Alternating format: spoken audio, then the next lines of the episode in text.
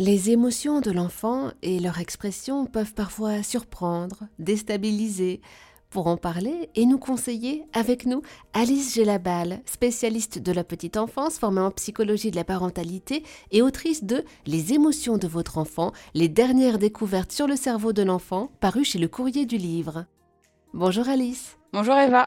Expliquez-nous, c'est quoi exactement les émotions chez l'enfant? Les émotions chez l'enfant sont en fait des états euh, mentaux qui sont assez complexes et qui sont déclenchés en réponse à des stimulations internes ou euh, externes dues à l'environnement. Et euh, chez l'enfant, ces émotions peuvent naître dès les premiers jours de vie. Concernant leurs expressions et la régulation émotionnelle, cela va mettre un petit peu plus de temps à, se développer et les régulations émotionnelles va devenir une compétence qui va progressivement se développer chez l'enfant. Alors, vous nous dites, je vous ai bien écouté Alice, que euh, les émotions des enfants apparaissent dans les jours qui suivent la naissance de l'enfant, mais on voit parfois des vidéos qui circulent sur les réseaux sociaux. On voit par exemple le bébé euh, qui fait la grimace, le fœtus qui fait la grimace dans le ventre quand il goûte de la purée de carottes. Est-ce qu'on peut pas encore parler d'émotion déjà à ce stade-là?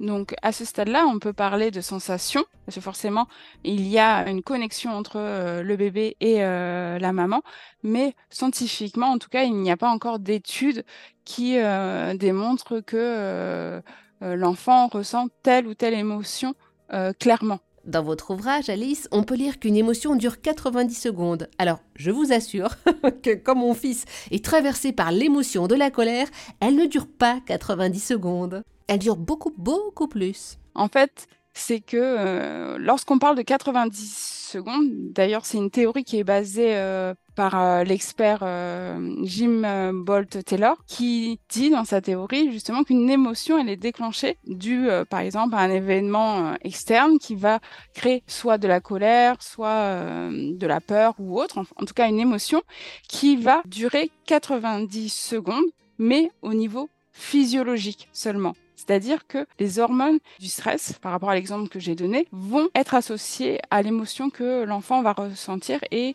cette hormone va euh, se métaboliser, on va dire, et se dissiper après dans le corps. Cependant, ça ne veut pas dire que euh, l'expérience émotionnelle que va vivre l'enfant va durer 90 secondes cette émotion, elle peut euh, durer beaucoup plus longtemps euh, en raison de différents facteurs euh, qui est en lien avec ben, la personne elle-même ou par rapport aux circonstances, par exemple. Vous affirmez que les émotions se déroulent en quatre étapes. Expliquez-nous. Les émotions se déroulent en quatre étapes. Donc ces quatre étapes, en fait, ça va être comment l'enfant va ressentir l'émotion qu'il vit. Si je donne un exemple concret, ça va être, voilà, l'enfant voit un chien, il aboie, l'enfant a peur, donc ça va créer une stimulation euh, au niveau interne et donc il va être dans un état de charge émotionnelle. Euh, cette charge va monter et on va être dans le pic, donc euh, l'état de, pression. Et pour que l'enfant retourne à l'étape de récupération, ça, ça va demander un temps d'accompagnement avec un adulte, puis à la fin, la décharge. Donc c'est vraiment comme une courbe où euh, l'enfant euh, va avoir euh, cette charge émotionnelle, ça va monter, puis progressivement, ça va descendre. Mais c'est vraiment très progressif le temps de récupération que va avoir l'enfant. Et plus il sera accompagné, plus ça, sera facile pour lui de revenir au calme. Donc en fait, les quatre temps ne durent pas 90 secondes. C'est les trois premiers temps qui durent 90 secondes, puis après la récupération avec l'adulte, elle, bah, ça peut durer beaucoup, beaucoup voilà, plus de temps. C'est voilà, c'est l'expérience émotionnelle qui peut, qui dure plus longtemps. Donc oui, les deux dernières phases. Merci beaucoup Alice Gilabal pour toutes ces explications.